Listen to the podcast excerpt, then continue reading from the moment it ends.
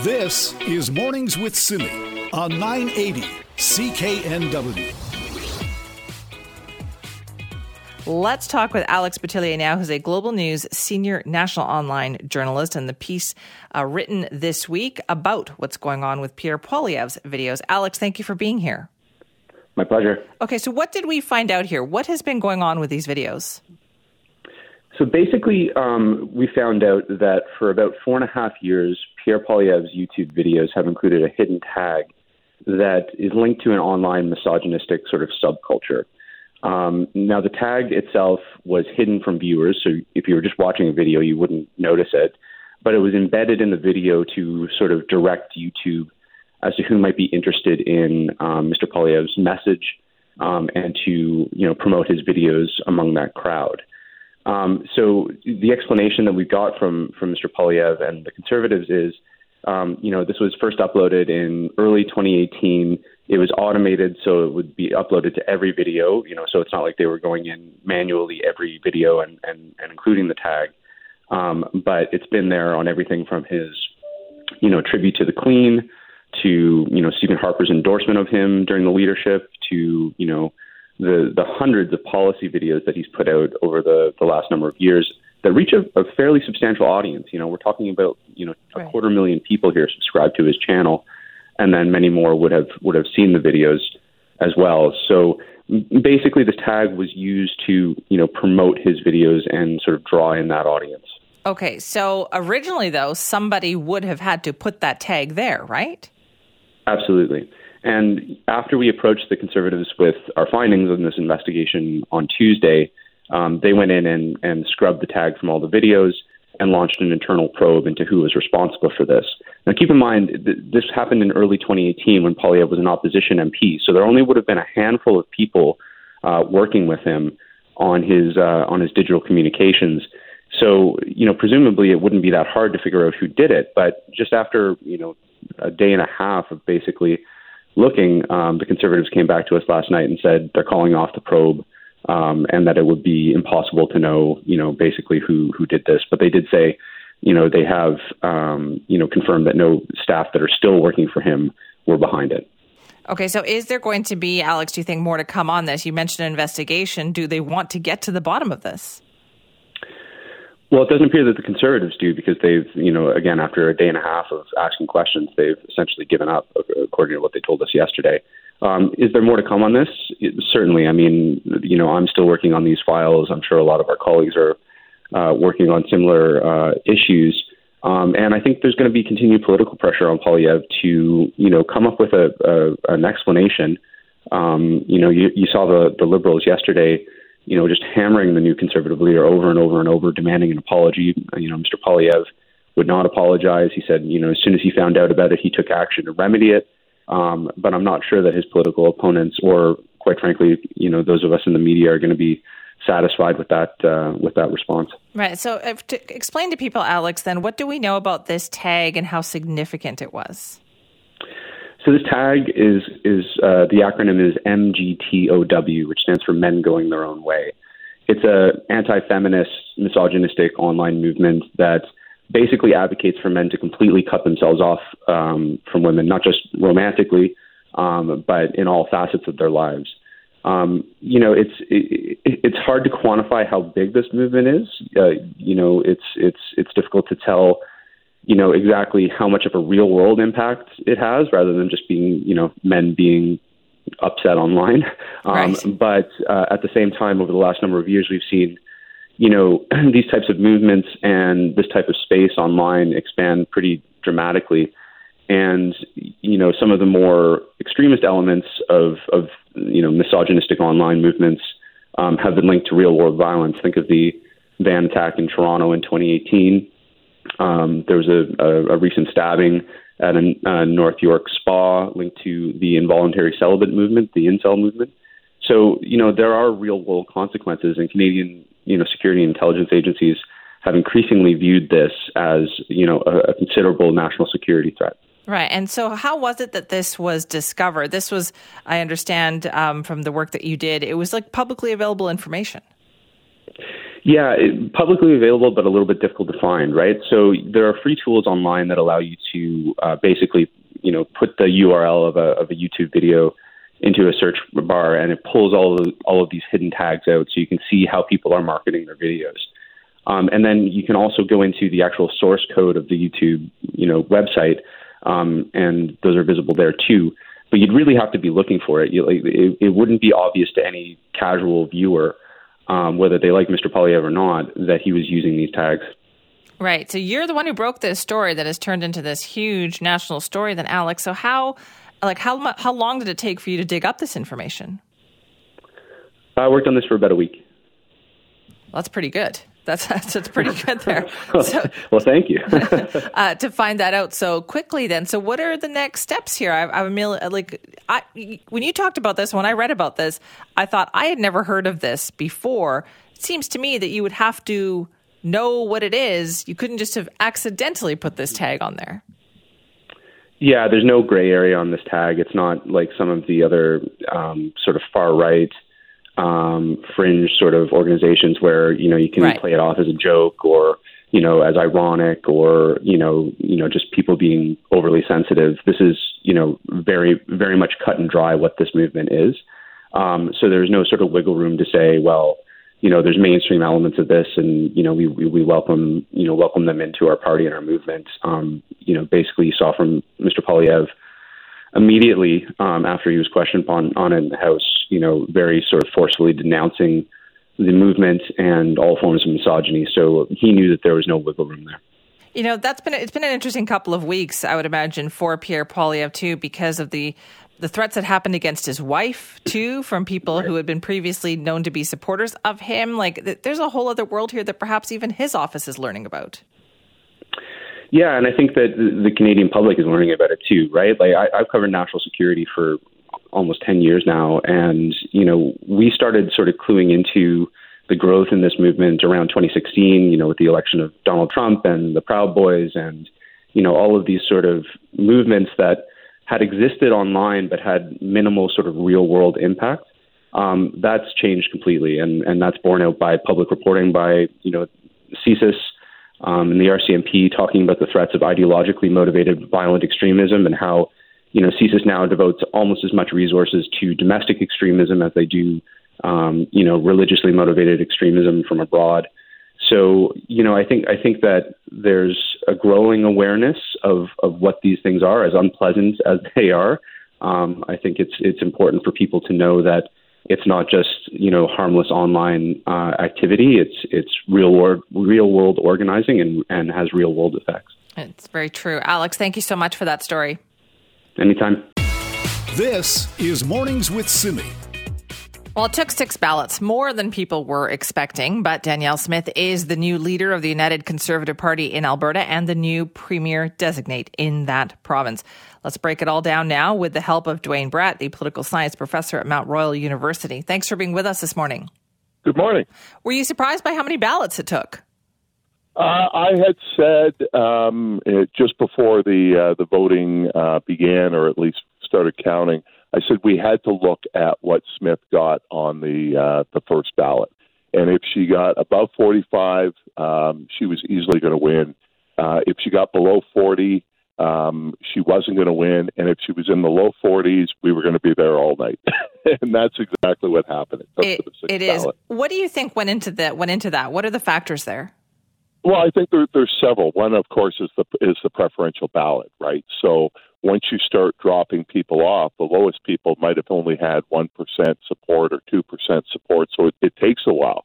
Um, the the other is that voter turnout was about 68 percent uh, of those that uh, bought memberships and uh, I, I think that is what led. And, and finally, I think ultimately this is a this is remains a divided party, despite the name United Conservative Party.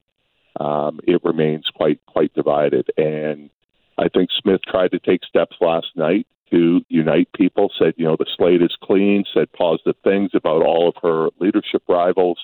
Um, but she has a really radical agenda that she wants to get done very quickly, much more radical than even under Jason Kenney. Yeah, let's talk about what that means for other provinces, particularly here in BC. We're right next door. I mean, we're the ones getting the ads from Alberta telling people to come and live and work there. Yeah, what, Alberta's calling. Yeah. Yeah. What does this mean for us here in BC? Do you think? Well, there was a lot of outreach to other provinces, uh, but there wasn't to the federal government, and so she frequently referred to the Notley Singh Trudeau alliance. So I think she wants to work with other provinces as long as those provinces act in the way that benefits Alberta. Um, so this this Sovereignty Act basically allows Alberta to um, nullify federal legislation, uh, federal court rulings, uh, federal regulatory decisions based on a vote of the provincial legislature. Yet, I don't think she wants to see other provinces adopt that, that same model. Uh, so I think those are some of the issues that are at play here uh, regarding uh, BC. You talked about this not being a united uh, party. Do you think that will cause problems? It certainly did for Jason Kenney. Well, that's that's the challenge. I mean, that's the reason that we're here is that he was forced out by his own party, and ironically, you know, he received just less than 52% support in May and resigned and Danielle Smith got the support of less than 54% of voting members last night. Now, obviously, the formats are different, and the structure and the history and traditions are, are different. But I've just found that those numbers were just so close to one another that it was it was remarkable. The test is going to be with her new cabinet. Uh, do we see some of these leadership rivals uh, sit in her new cabinet? Um, do does her Sovereignty Act pass? Um, many of the leadership rivals uh, actually held a press conference criticizing it by calling it unconstitutional and said it wouldn't pass the legislature. So that will be a test of party unity. What does the cabinet look like? How much new blood is in there? Because many of Smith's supporters were backbench MLAs. The man that she beat on the final ballot, Travis Toews, had the support of most of cabinet. Um, so those are the two things I'm looking for. All right, and we will be watching. Duane, thank you. All right, you're welcome. This is Mornings with Simi. Well, let's talk about mortgage brokers in this province, the rules that, go- that govern them, and why they are going to be changing. This bill was introduced in the legislature this week by Finance Minister Selina Robinson, who joins us now to talk more about it. Thank you for being here. Thank you for having me, Simi. Now, why is this happening? Why are we um, updating the Mortgage Brokers Act? Well, well, first of all, we want to make sure that BC has effective consumer protection legislation around this, as well as uh, let's be clear, we need protections against money laundering. Um, and so we've modernized the act. Uh, we, I don't think people need to be reminded about um, you know, the fact that our government had to act because the previous government, the BC Liberal government, failed to stop money laundering um, in various sectors. So we've seen the reports that come out of the, the Cullen Commission, um, and so this is a response to that, to to the, that um, um, ignoring of what was happening in in our in our uh, real estate system. Okay, so what were some of the concerns then? What was happening? So what we were seeing was that um, money was was there was no not enough transparency in in in transactions, um, and so we were seeing that uh, and expressing the expression of concern that money was um, was being used through mortgage services um, to to launder launder um, illegally gotten money. And so what we're doing now with this uh, by updating this act is we're making sure that there's more transparency. Um, we're making sure that uh, there's a licensing of mortgage, uh, those who are in the mortgage business. Uh, we've certainly heard from the Cullen Commission that one of their recommendations to combat money laundering was to give the BC Finance Services Authority some rulemaking powers over the conduct of the mortgage services industry. So that as well, uh, more, more eyes on the activities um, is is part of what's um, happening in this legislation. Okay, so was there no licensing for mortgage brokers before? So just anybody could have become a mortgage broker to give that financial advice to people? Well, you you could be registered, but that did not have um, some of the rulemaking power. The BC Finance Services Authority uh, wasn't around to oversee that. Uh, there was no rulemaking ability to adjust to a changing landscape. Um, so the new legis- legislation um, introduces um, you know, a combination of penalties and licensing requirements that's similar to the real estate um, framework that we have.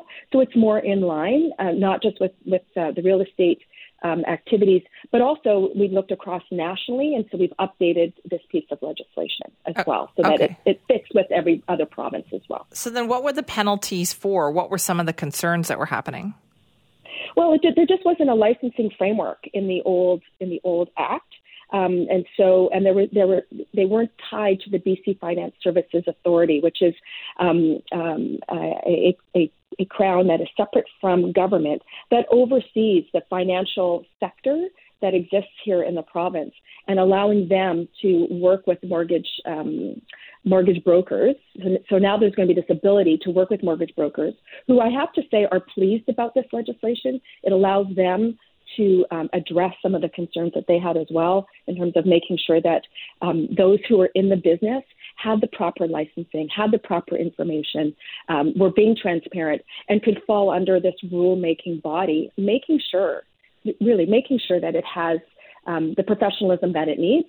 Again, we're talking about mortgage brokers who are dealing with, you know, hundreds of thousands of dollars, um, and we want to make sure that it works, that it protects consumers, and that it's not participating in uh, illegally gotten gains through a money, money laundering scheme. So by professionalizing the industry, this is good for everybody. So how soon then will this come into effect? And if you're a mortgage broker right now, the, then what does that change for you?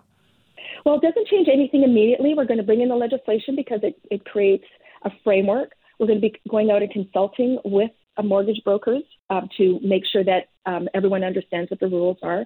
BC Finance Services Authority um, will, will, has a, a, a, fair bit of work to do. So it's not until 2023, towards uh, the end of 2023, that we'll actually see this all come to fruition because uh, there's still a lot of work to do. So the legislation is the first piece.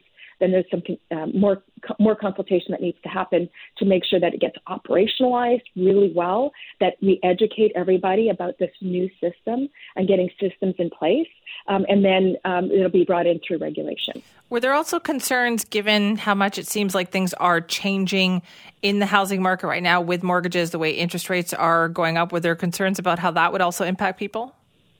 Not not specifically. This is really about how mortgage brokers um, operate, um, making sure that they are transparent, making sure that there's consumer protections, uh, making sure that there's a framework for reporting out, um, and making sure that everyone is, is operating um, uh, um, in as full compliance with these new rules as possible. Um, and that's really about making sure that we we can uh, address any money laundering that can be happening that will become apparent when that's the case. Because I, again, I want to remind um, your listeners that you know there were you know a dozen years or so where um, there was there were blind eyes turned to what was happening in um, well, but in our, to be fair, you've also had five years to fix this too.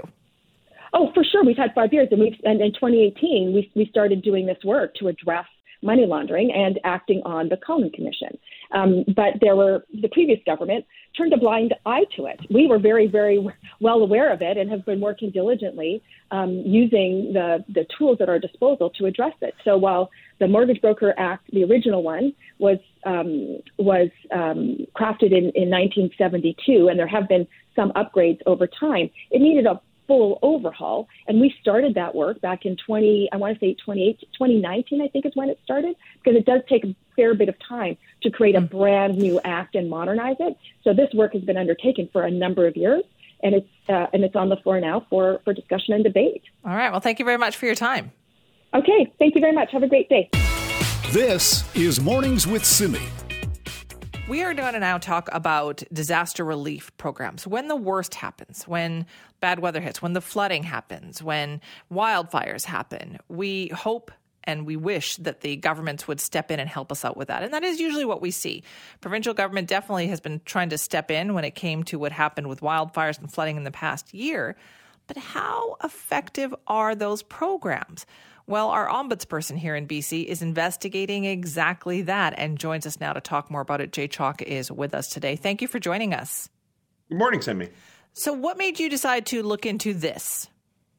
Well, as you know, last year was uh, really kind of a, an amazing year for uh, extreme weather events in British Columbia with wildfires and the heat dome and flooding. And all the experts say that those extreme events are going to be uh, coming more and more often, uh, uh, given climate change. So we thought we it was appropriate to to take a broad look at uh, British Columbia's disaster uh, financial uh, support programs that are in place to help people when when there are these extreme weather events. So um, really, it's a broad systemic investigation that we're doing to Uh, look and make sure that uh, that people are being treated fairly and reasonably in the context of uh, of an emergency and the support government can give. Okay, I like this because quite often, you know, we get the announcements. We hear that, you know, they're pretty quick to announce that they're going to do something, but the follow up is often difficult to do to go back and find out if people actually got the help. So what are you going to be looking at exactly? How do you how do you figure this out? So there are two provincial programs known as emergency support services and that uh, ESS is really for that short term uh, getting people lodging uh, uh, food uh, while they're displaced, say from their homes. and and so was that was that service delivered in a timely way? Did people know about it? Uh, did they did the support they get meet their needs uh, and uh, and was it responsive and if they were turned down for any particular support did they get an explanation why and an opportunity for review then there is a longer term program called disaster financial assistance that really goes to sort of the larger or longer term effects of uh, of an emergency and a displacement, uh, such as a repairing a building. Uh, and, uh, so, similar sorts of questions. Uh, uh, did people know about the process for that program? There's an application. How did that application process work? Did they get a timely response? uh, and uh, and was it fair? So we're looking at those two specific programs and how they took place in the context of those emergencies from last year. But we really need to hear from people uh, about what their real world experience was. Uh, and um, so yesterday uh, we announced that we've um, opened up a questionnaire from now through December 31st for people to uh, answer about 25 questions that we have about their experience with those two programs. Okay, because that's important, right? Because what do you hope the government takes out of this? Well, at the same time as our questionnaire is open, open, uh, we are uh, conducting an investigation as we always do, going through government records, speaking to public servants about the program and the challenges they see. Uh, and uh, and hopefully we will have uh, in the spring a, a report that combines both that real world experience that we hear from people uh, as well as the more uh, uh, perhaps normal parts of our investigation, which involves those uh, records review, and present a report to the legislature about how these programs can be improved because client, climate scientists are telling us that uh, these events are going to come more often, and governments need to do two things mitigate uh, the effects of climate change, but also adapt. And adaptation isn't just physical infrastructure, that's important, obviously, but it's also uh, the government programs that exist. Uh, to support people, and uh, that's these two programs are part of that fabric. So, would you say the key here would be like making sure that there's not so much bureaucracy or so much red tape that if someone it's a very simple thing. It seems like that if someone needs help, they get it, but quite often there can be obstacles, can't there? There absolutely, and and uh, but it also goes to the context of how long people are displaced, and um, as you know, there are people who are still uh, not back in their homes uh, uh from those events. Uh, we all know, of course, of the of the tragic case of Lytton. and what happened in that community. Um, but for example, yesterday I heard the mayor of Princeton say he still has residents in his community who have not yet been able to return to their homes. So, uh, what about the longer term uh, displacement and how uh, how are people being supported in those contexts? Obviously, Uh, staying in a hotel for a week uh, is one thing, but um, uh, for a year is an entirely different thing. And so, are the programs designed for the types of impacts that we might see in the future? Okay, so unfortunately, I don't think you're going to have any shortage of people who will be able to fill out your questionnaire. So, how can they find it? What should they do? Hey, that's not unfortunate. That's not unfortunate. That's great. Well, that's exactly- I was, I was thinking that it's too bad they've gone through this to have to fill out yes. this questionnaire, right? Too bad they've gone through it, but great, great uh, for them. Uh, it would be great for them if they uh, if they would respond to our uh, our, our questionnaire. Um, so they can do so on our website, uh, bcombudsperson.ca, uh, or they can call us 1 800 567 3247, and we'll take their responses uh, over the phone either way. And uh, the survey is open until December 31st. Well, that sounds like important work to me. Uh, thank you so much for joining us. Great. Thanks, Simi. Have Appreciate a great day. That. You too. This is Mornings with Simi. We have Bonnie Stern with us today, and she has a new cookbook out called Don't Worry, Just Cook. Bonnie, thank you so much for being with us today. Thanks, Simi. It's a pleasure. Yeah, nice to have you here. Now, I seem to remember that you, you said you weren't sure if you had another cookbook in you, and then this one came along. What happened? Well, my daughter, who is just so incredibly bright at everything, said that she would help me write it. And I kept trying to think of um, of some kind of theme or topic that what I feel comfortable with. And um, when she came along and offered to help, we started to think about it and telling people not to worry when they cook turned out to be a very good thing because everybody seems to be worried about what they're cooking and whether things are perfect enough and all kinds of things like that. Right, because you've all, you always told people that even in your cooking schools, didn't you? It is a don't worry, always. just do this, just cook. Well, that's how the title came out. You know, my Anna, my co-author, Anna Rupert, she wanted a title right away. And I kept saying, well, it'll come out as we write. And she said, no, I need a direction to go in. What is something that you always say to people? And I say, I always say, don't worry don't worry. And the funny thing is, is when we came up with don't worry, just cook, when we looked through the recipes, when we started to edit them, there were so many don't worries in them that we had to take some of them out or it would have looked staged. So what would you say is the theme here? Because I've been reading through this and marking pages, of course, as I always do. Um, and, and is it a new direction here for you? Or these recipes that you make all the time?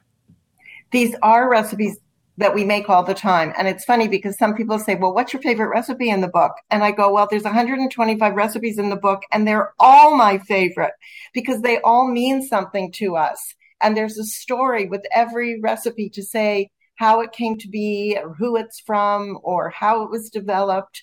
And they're all really close to me. Right. And there's a lot of food, you know, obviously you keep up on food trends, what people are eating. I noticed there's a couple of sheet pan recipes in here and you were saying that sure. you love that trend too. Like uh, me too. That's a great that's a great way to cook. It's like a one pot dinner except it's in the oven, so it's even less to clean up. So what flavors would you say are are really running through this book? Well, I think the flavors are the fresh flavors. You know, the flavors of things that are in season, the flavors of fresh vegetables, fresh fruits, fresh herbs, fresh, um, fresh everything that you can put into it. Because I, I think that that really makes a difference in cooking you know, if you're using, and I'm not saying that you can't, but if you're using bottled lemon juice as opposed to fresh lemon juice, I think it makes a difference in the final taste. And all those little things do add up. You can't always do them, but when you can, fresh is usually better. Are you always learning, Bonnie? Is there always something, some new taste, some new thing that you want to explore? Well, that's the thing about food. There is always something new to learn. Even if it isn't a new trend like on TikTok or something like that, when you travel, when you talk to people from different countries, there's always something that you don't know and always a trick or a tip or a recipe or an ingredient or something. It is just one of those fields that there's always something to learn. I know that food talk has become huge, right? People used to be afraid that this generation wouldn't know how to cook, but clearly that is not the case because of TikTok. Is that something that even you embrace? Do you embrace that aspect of social media? Well, my daughter does, and some of our videos are on TikTok and very popular. Oh, there you go. Right. Uh, now, yeah, of course, exactly. this weekend, everybody, I think a lot of us are going to be worrying about our turkey. Now, of course. What is, how do you, what does Bonnie Stern do to make the perfect turkey? Well, what I love is a spatchcock turkey. And a spatchcock oh. turkey, I've been ah. making it for many, many years. And it's a turkey that, and I, I can do it myself, but I think it's much easier if the butcher does it for you. Takes out the backbone and then spreads the turkey out, flattens it. So it's a flat turkey. And some people like to use their, and I understand this, uh, the turkey as a centerpiece for the right, meal. Yes. But um, this spatchcock turkey is so easy to cook, and you put it on top of your stuffing or dressing, like just spread it on a sheet pan. put the turkey on top with the um, with the skin side up, put a little kind of glaze or olive oil or butter on the top, and then you roast it. And it only takes an hour and a half, even for a 16, 18 pound turkey. What? At the most two hours. I know because it's flat and the stuffing isn't inside. So it's always done really well. I would encourage people to have a meat thermometer. You know, people spend a lot of money on meat now, and the price of meat is going up, and turkeys and chicken and everything. And a meat thermometer comes in so handy because all you have to do is insert it into the thickest part of what you're cooking, and you'll know the temperature, and you won't have to guess. Okay, that is amazing. Like to actually do that. I, am trying to think, would it all fit on a sheet pan though? That must really take up a lot of space. Well, we're talking about a, um, a 12 by 18 sheet pan. Right, big one. It's spread out and you tuck it in a little bit. I mean, you don't pull it out, but tuck it in and it's very cute. You can look it up on uh, on social to. media or on Google and they're beautiful. I think they're beautiful looking. And I think even spatchcock chickens are now being sold in a lot of supermarkets just because people love that idea yes. because it take, cooks in half the time. That is so true. Now, okay, when it comes to the accoutrement with the Thanksgiving okay. dinner, what are your mm-hmm. favorite side dishes? Well, the side dishes, Side dishes are all kinds of vegetable dishes. I love to serve squash and roasted vegetables. And one of the things in the cookbook, there's lots of roasted vegetable dishes that are just beautiful, you know, that you can do also on sheet pans. And you can do them ahead of time. And I think what people have a trouble with too is having everything hot at the same time. Yes. But it doesn't have to be. And you can do a lot ahead. And I think that if you roast the vegetables in the morning and even serve them at room temperature, you can serve them with a salad dressing on top or just as is. They are just perfect. They don't have to be burning hot. You know, food doesn't have to be really, really hot. Are you a Brussels sprouts yay or nay person? Oh, I'm a yay. I love them. Me too. Yes. Me too. How yes. do you how do you do them for Thanksgiving? Well, for Thanksgiving, what I would probably do if I'm having not a I'm having lots of people. I'm not having lots of people this year, but if I was, I would put them just olive oil, uh, salt, and a little bit of pepper, and then I would put a little bit of maple syrup drizzled on the top, and I would toss it all together, spread them on a sheet pan lined with um, parchment paper. I like to use, and then uh, roast them at about 400, 425 for about a half an hour until they're a little bit brown, and they're so delicious. And that's all you have to do. If you want to, you can put rosemary on or some fresh thyme and just sprigs of them laying on top when they're roasting mm. or put in a couple of garlic cloves. But even just the way I said at the beginning, they're so delicious and they speak for themselves. Now, Bonnie Stern's latest book is called Don't Worry, Just Cook. Something else that really struck me about this book, Bonnie, is the variety of different, like, different backgrounds and cuisines that you've got in here. I mean, you've got um, you know, shakshuka. You've got a Viennese recipe. You've got right. dan dan noodles in there. So is that the way people, you think people are eating today? They'll just try anything. Well, I think that that's true. And I've traveled a lot and I've had a lot of um, teachers come and teach at my school when I had my school from all different countries and backgrounds. And I just love exploring all those different flavors. And I think uh, you know, we're lucky to live in a country that has a, a great ethnic diversity, and there's a lot to learn and a lot to celebrate. And I like to lead people into that. I love it. Okay, so if there's one recipe that you can recommend that we absolutely must make out of this new book, what is it? Oh my goodness, this is my problem. Right? that I love. Um, I would say for Thanksgiving, let's limit it to Thanksgiving you could make the beautiful sliced cauliflower roasted on the cookie sheets and the flowers look beautiful and pile them up on a tray and it'll just look so different and beautiful. I did see that recipe. You're right. I'm going to do that this weekend. Bonnie, thank you so much for joining us. Thank you, Simi, very much. And it's wonderful to be here.